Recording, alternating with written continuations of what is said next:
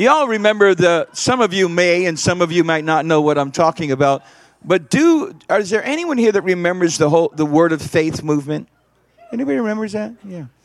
Um, it's called the Word of Faith movement. It was um, Hagin and Copeland and those guys who uh, began to put an emphasis on the integrity of the Word of God and believing and having faith in the promises of God. Um, and let me tell you something Hagin and Copeland did not invent faith. It was something they found in the Bible, they uncovered it, they brought it out, they emphasized it. It was a revelation and an understanding, and people really began to believe that God's word was God's word. And they began to believe in the promises uh, of God and have faith in the promises of God. And what happened was, after a while, uh, the movement kind of got off of the foundation. How many of you know if you're going to build a big building, you got to have a strong foundation?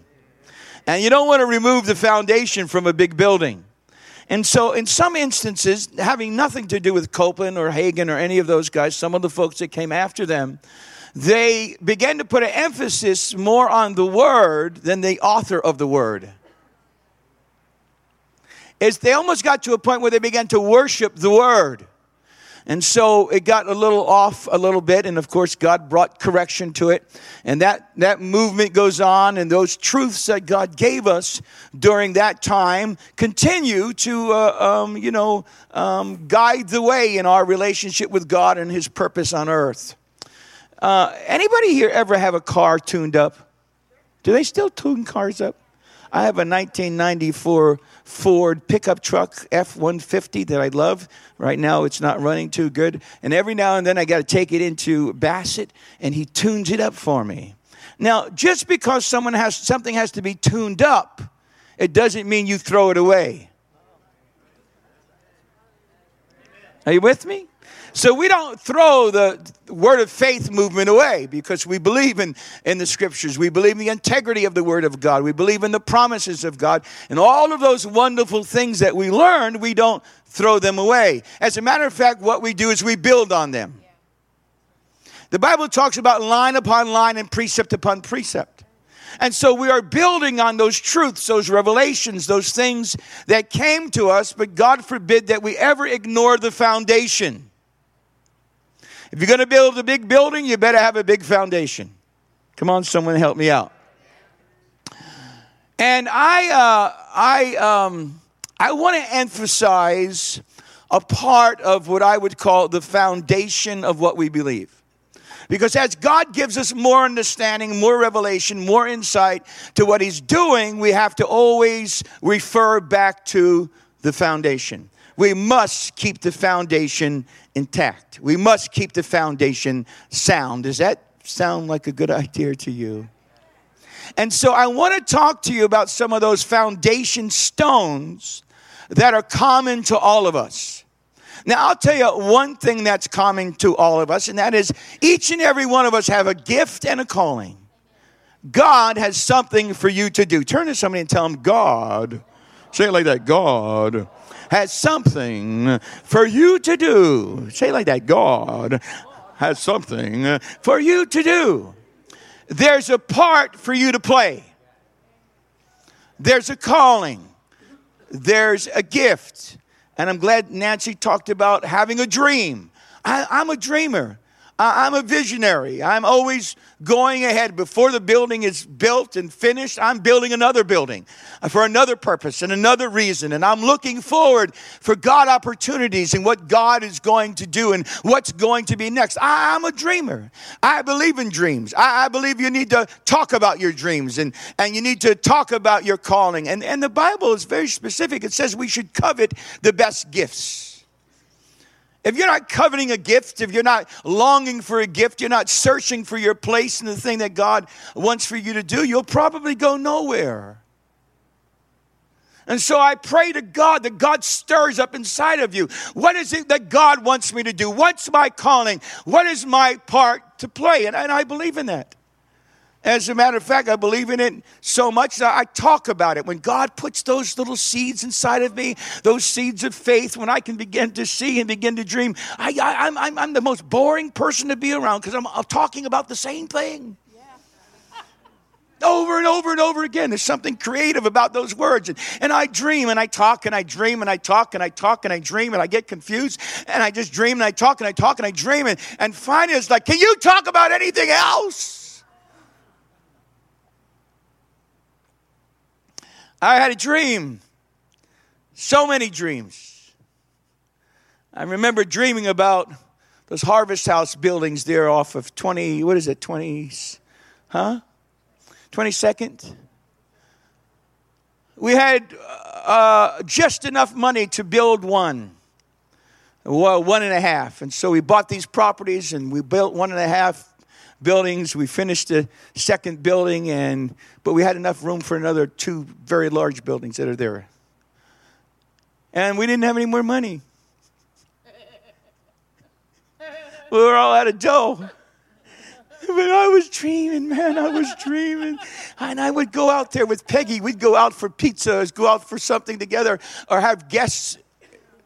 What?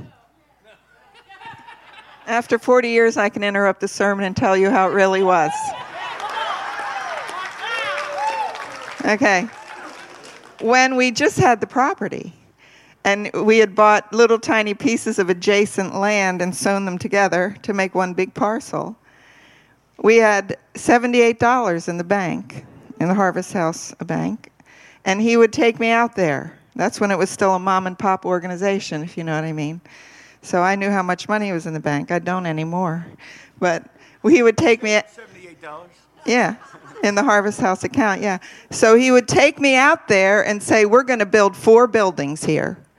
And I'm like, Mm hmm. We're going to put one back there. The one over here is going to have a kitchen. We're going to do one here. I think maybe one will fit back there. We can get four good sized buildings. And I'm, I'm looking at just, you know, palmettos and, and mud and, and some uh, pines.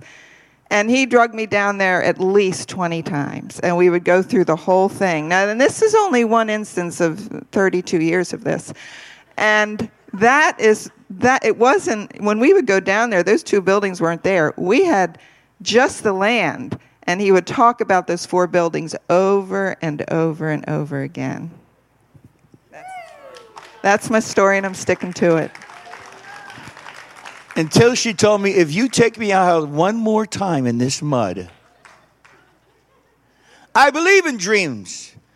I, I believe that every one of us have a calling, a gift. There's something that God wants you to do. You know, you might be the biggest rascal on the face of the earth, but God still has something for you to do. Something that has, uh, you know, eternal consequences. God wants you to do something that will have everything to do with touching eternity. Turn to somebody and tell them, God has something for you to do. There's a calling, there's a gifting, there's an assignment. God has an assignment for you. And that's common to all of us. It's a very it's a many-membered body, every every joint supplying strength to the other. There are various gifts, administrations of those gifts and callings. But there's something else that is also common to each and every one of us. And I feel like somehow, some way, we have put a certain truth aside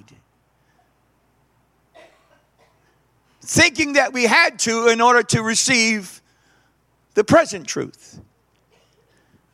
One thing all of us have in common, other than the fact that God has a part for each and every one of us to play, is anything that God does through you, it must flow out of the heart and the hands of a servant. We are all called to serve. Say it with me. We are all called to serve. It drives me nuts. I mean, like, nuttier than I am. When people, Christians, say, you know, I'm bored.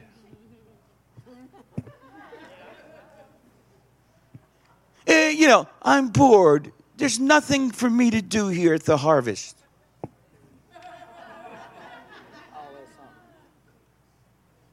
Everywhere you turn, whether it's on your job, whether it's in the community, whether it's in the church, there's someone that needs the very thing that God put inside of you.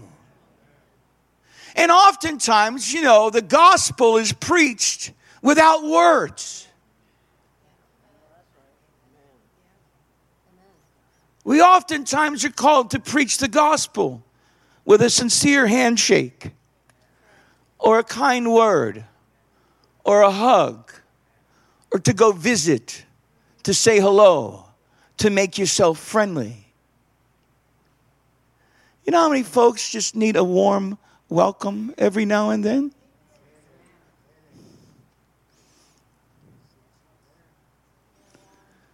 If you prophesy, it's by the same Spirit. If you if you preach or you teach or you have a gift, if you have the word of knowledge, the Bible says it's all of the same Spirit. And the manifestation of the Spirit of God is not for you. If you have a gift or a calling, or there's a manifestation of God's Spirit through you, it's not for you. It's for the body. It's so that all may profit. Now, sometimes some folks get a little gift and they want you to know about it. Well, they'll announce themselves. Hello, how are you? Hmm. My name's Johnny Walker. Johnny Walker? I know about Johnny Walker. You, you ain't that Johnny Walker, are you? No, I'm Johnny Walker the prophet. Jack Daniels the prophet, or the apostle. I mean, you know, it's what, what do you say to somebody when they come to you and say, Hi, I'm so and so, I'm an apostle? It's like, yo, what do you say to an apostle?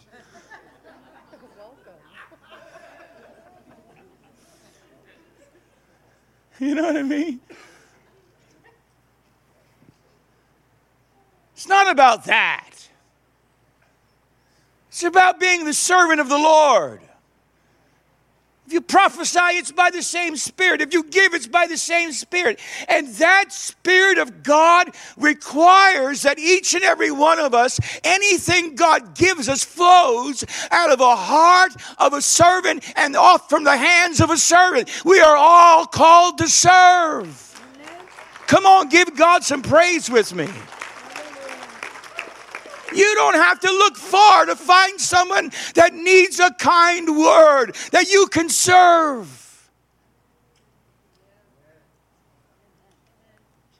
I want to tell you something. I first started preaching, I thought I was sporty. Real sporty.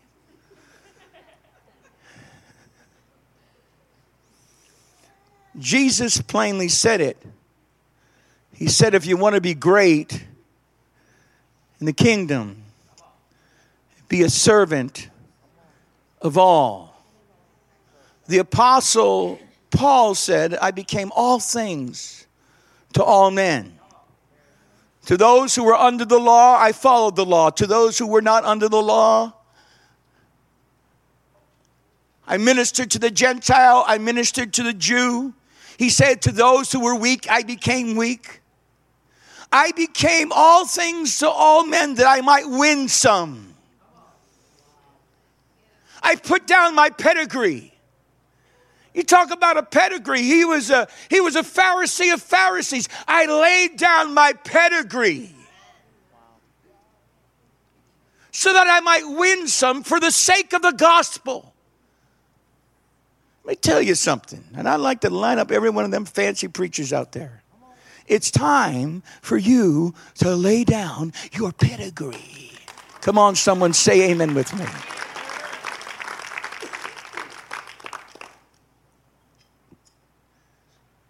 Jesus is getting ready to give his life. Scripture says he did not come to be served, but he came to serve, become a ransom for many. Jesus is ready to give his life.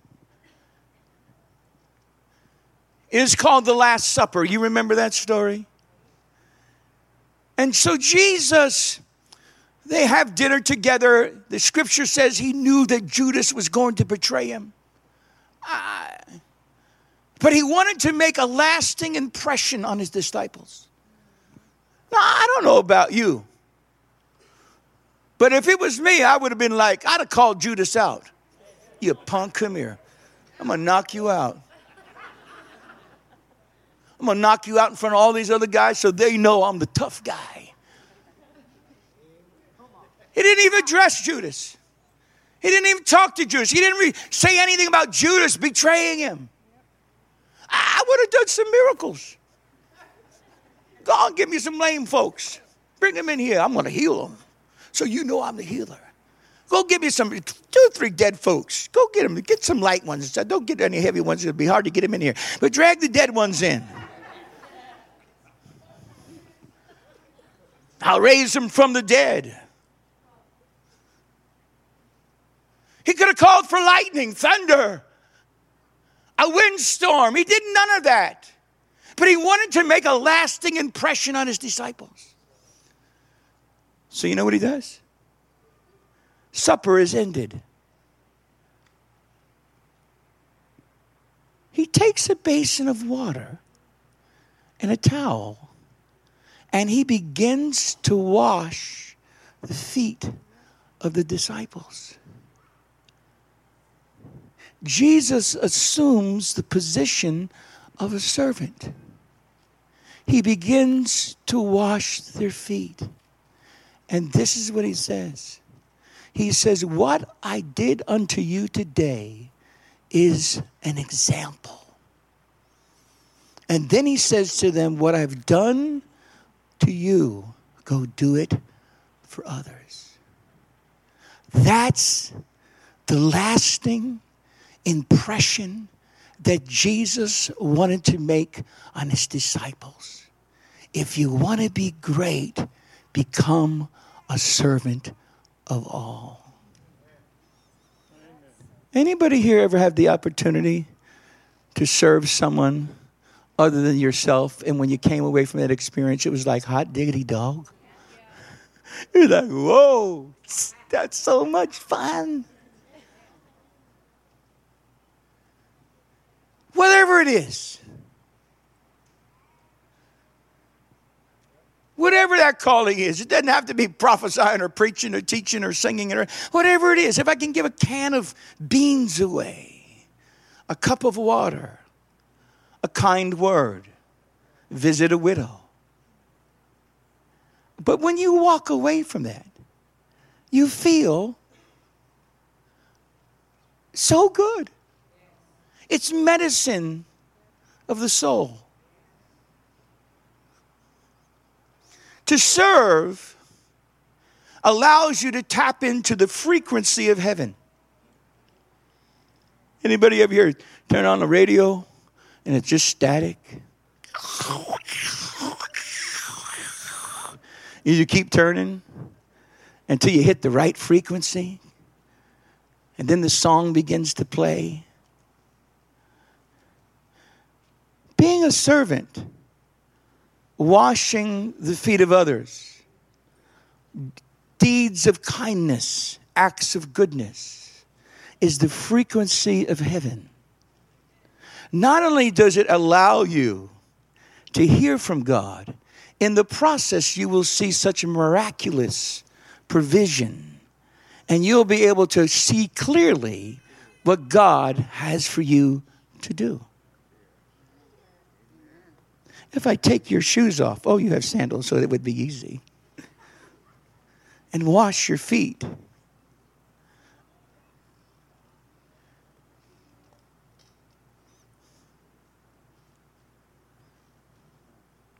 I'm going to ask you this question.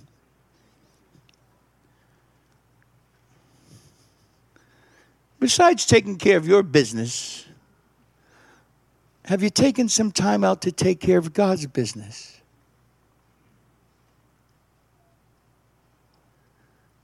Besides dealing with all of your problems, you know it's so neat when you begin to do things for other people? You get you lose sight of yourself. And when you lose sight of yourself, you are going to be the happiest camper on the face of the earth. Because losing sight of you is almost as good as being delivered from demons. Because the truth of the matter is, it's not the devil that's jacked you up, it's you that's jacked you up. Heber, I, Heber's home, and his, his father's here, and mother. Oh my. And the baby, Heber, the baby, my baby. Oh, Heber, you have to show the baby. We can stop in the middle of my sermon. You have to. We haven't seen the baby. Let us see the baby. No, you have to stand up. Don't do that. Show her off. Oh, look at her. What's her name? Isabella? Isabella James, right? James? Huh? No, James? She is so beautiful. I'm so glad you're home. Yeah, I'm so glad you're home. You came to see us, and you're so beautiful. And this is Heber's mother and dad. Have them stand for a moment.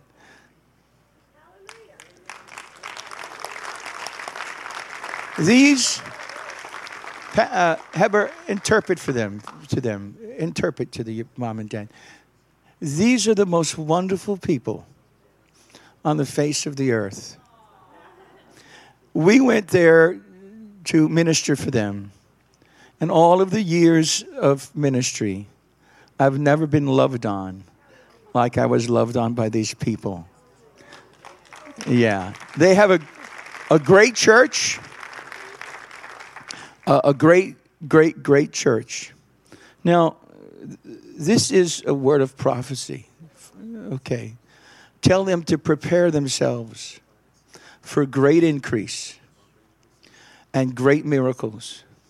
There's an anointing coming to the house for the sick to be healed, and great miracles are going to take place. Greater miracles than they've seen to this point. The Almighty has discerned their heart. Their heart is right before God. Their desires are pure. Their desires are for the sake of the kingdom.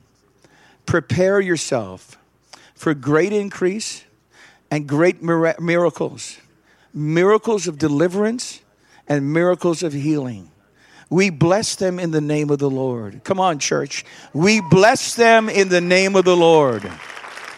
We bless them in the name of the Lord God Almighty. I speak health, I speak wholeness, and I speak increase in Jesus' precious name. Everybody give the Lord a good shout of hallelujah, amen. And Mama, Mommy, stand up, Mommy. You did so good. This is the mom. Aw, I'm glad you're home. I love you so much.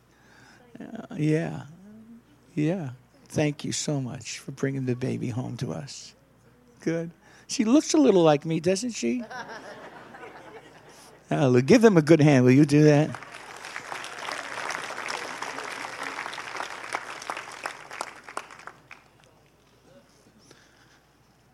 So Jesus washes the feet of the disciples. taking on the form of a servant as an example. I want to I want to just move forward here a little bit because there's a little bit of a, a revelation in this that I, I want you to get.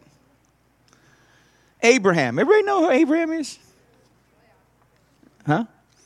Do you know that God asked Abraham to do?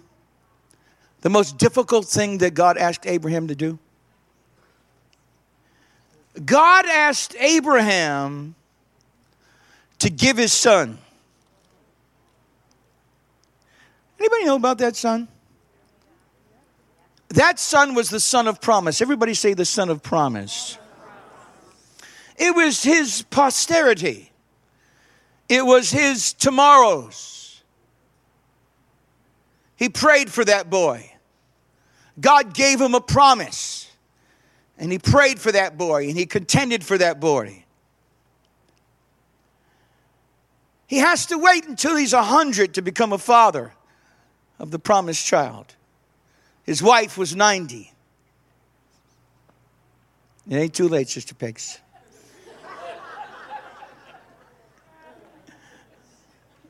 Going back to my homeland, I don't know what'll happen over there.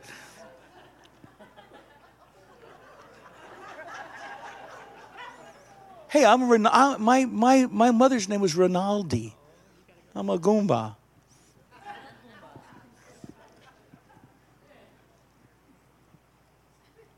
So he has this son after praying, after believing, after being mocked, saying that he had a promise that God was going to give him a son. He's 100 years old. His wife is 90 years old. Oh, yeah, you're going to have a baby. Yeah, you're going to, sure, you're going to have a son. And, oh, yeah, yeah, yeah. And I'm sure they mocked him, but he believed God. And one day, Sarah became pregnant and she, she had a child. His name was Isaac. He's about nine or ten years old. And, and listen to what it says here. You, you got to see this, man. This is, this is wild. This is what God says to him. Now it came to pass, Genesis chapter 22. And now it came to pass after these things that God tested Abraham and said to him, Abraham. And he said, Here I am. Then he said, Take now your only son Isaac, which you love and go to the land of Moriah. Everybody say the land of Moriah. And offer him there as a burnt offering on one of the mountains of which I shall tell you. This boy is his dream. It's the thing that he contended for. And God said, I want you to take your dream your passion, your promise, and I want you to put a knife to its throat.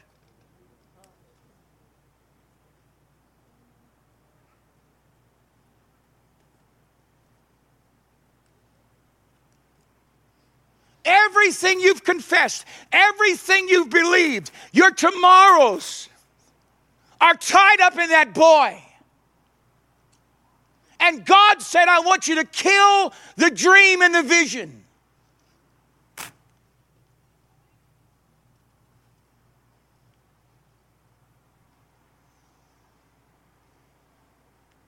What? This is the promise. This is my tomorrow. This is my dream. This is my posterity. Well, God, you promised me this boy. And you want me to do what?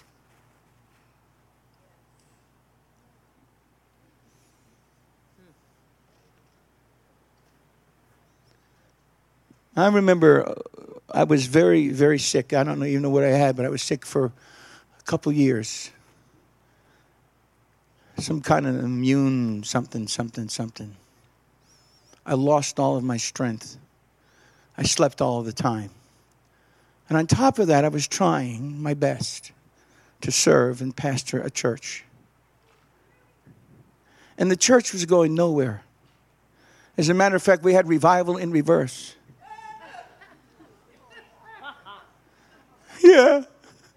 I was laying in the tub. I was so sweat, sick. I would have night sweats. I'd sweat all night long. I eventually slept on the floor, sick, for about a year and a half, two years. I had no strength. And I got in the tub and I said, God, what's the matter for you? What are you trying to do with my church? You know what God said? I thought it was my church.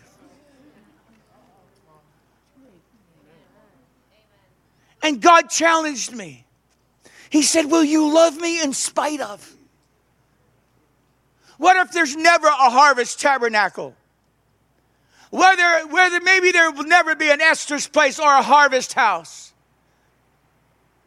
Maybe you'll never see your dreams and the things I'd ask you to do fulfilled, but will you love me anyway? I just broke down in the tub. I was sick in my body.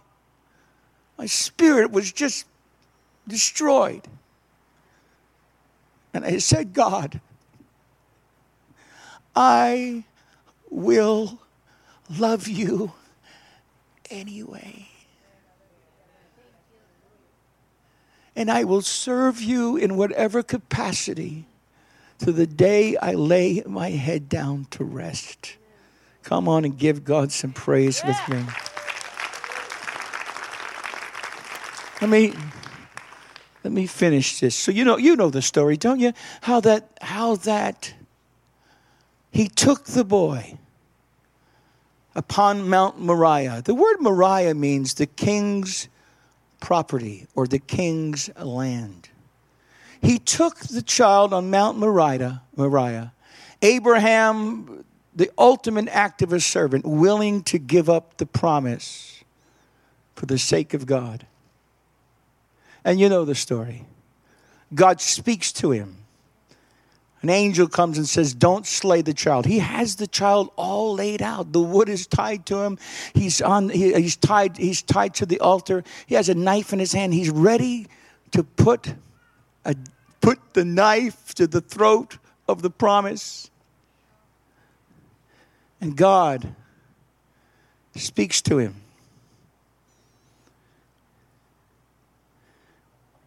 An angel says, Don't kill the boy.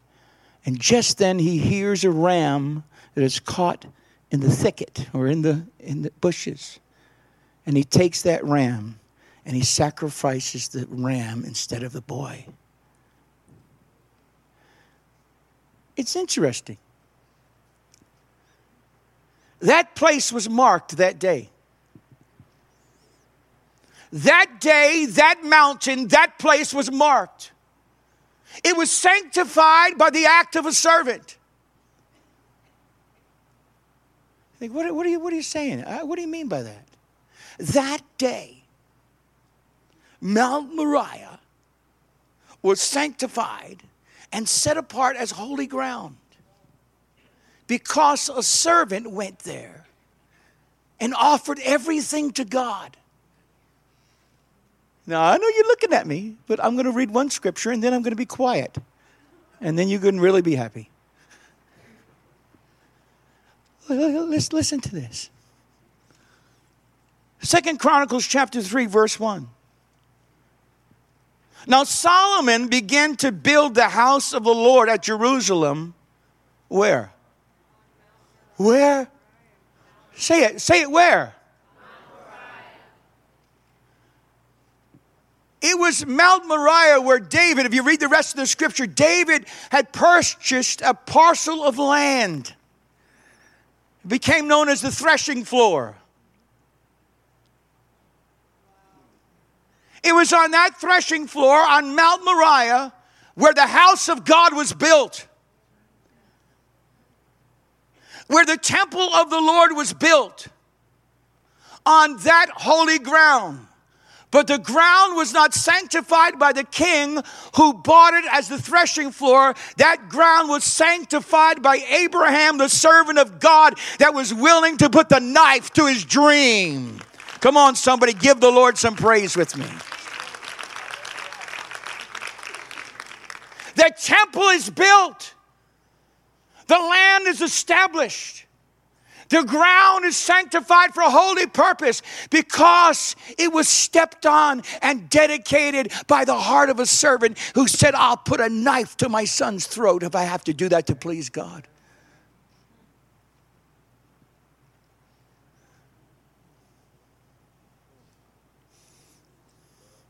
Our greatest delight is not to be seen by multitudes or for either people to know our name our greatest delight is to serve for the sake of the kingdom of Almighty God. Come on, give the Lord a hand clap with me.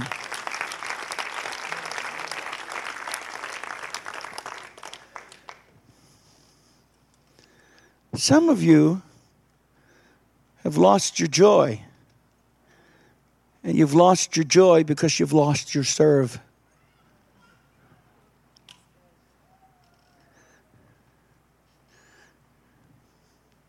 I get there often.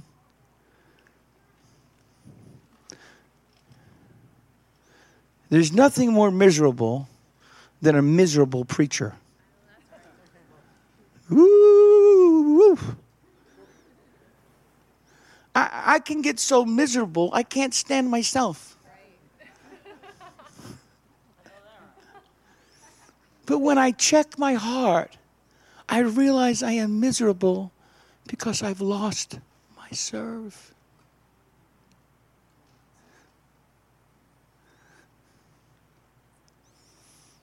I I don't go over to the, ladies program and it's not because I don't love you. I love you. I appreciate I'm so glad you're here. My heart rejoices every time I see one of you graduate, when someone else comes. I, I don't come over to visit you because I don't think it's proper for an old man to be walking around a ladies program. You know what I'm talking about? That's why I don't come, but I do love you. I man, it thrills my heart when I see one of you, your life comes together and watch how you change, you're transformed what God does in your life. But I do every now and then go hang out with the guys. Okay? We we identify. I identify a little bit more with the guys. And when I get a chance to go over there, I normally wander over there when I'm in one of those moods where I'm not feeling the joy of God. And I'll start a conversation with someone. I'll corner them, whether they want to talk to me or not. They have to because of who I am. They're like, oh, I guess I got to talk to entertain him tonight. And then there's one, and there's two, and there's three, and there's five, and there's six, and there's eight, and there's ten, and we're having a conversation and we're sharing back and forth. It's not preacher and client, it's just brother to brother. And I'm able to give away some wisdom, I give some things away to them. And when I leave there, I am higher than a kite. I'm like, whoop, diddy doop, diddy doop, diddy doop, ah. I mean, I'm telling you, I got the music up loud. I'm rocking in my car. If a policeman sees it, he's going to arrest me and try to charge me with a DUI, DUI, but I haven't had a drink. I am so full of joy because I had an opportunity to give that which in me away to somebody else. It is therapy. I know you guys think I'm coming over to check on you and this and that. And I'm really not. I'm in need of much therapy. You should charge me when I get there.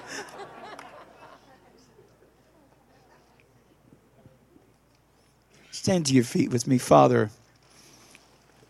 Help us.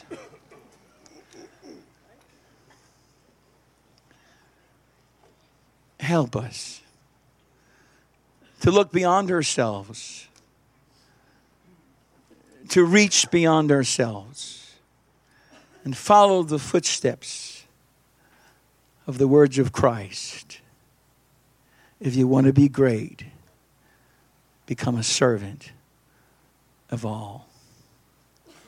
Give us the fortitude, the insight, the understanding of how we can reach beyond ourselves. May we preach the gospel without even using words. A kind deed, a warm handshake. May we sanctify the ground of even being willing to sacrifice our own personal dream and promise for the sake of others. May the place, because of our willingness to serve, be sanctified, and someday the temple of the Lord be built on it.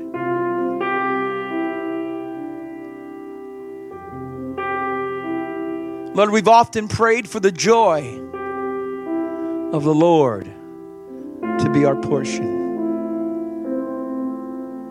We've prayed for our giftings, our callings, our ministry, our destiny. But today we're praying that you'll teach us how to love, how to serve others, how to give our life for others. A neighbor, a church member, someone that we work with, a stranger on the street. Let our hearts be filled and our lives be filled with acts of goodness and kindness, a smile, a handshake, some other kind of help. Because when we serve,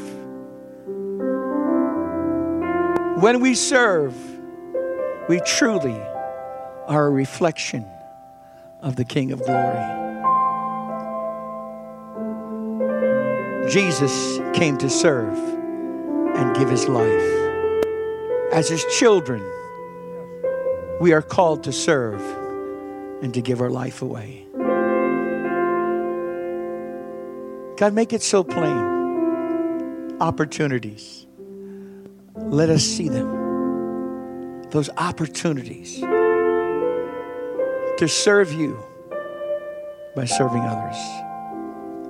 I thank you for this church. I thank you for the story that is told all over town about this congregation.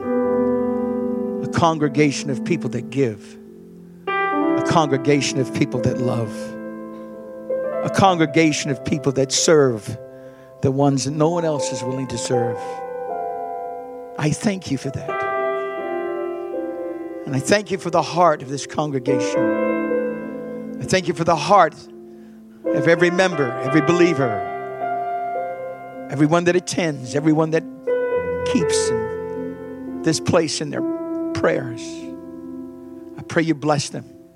And God, may we improve our serve.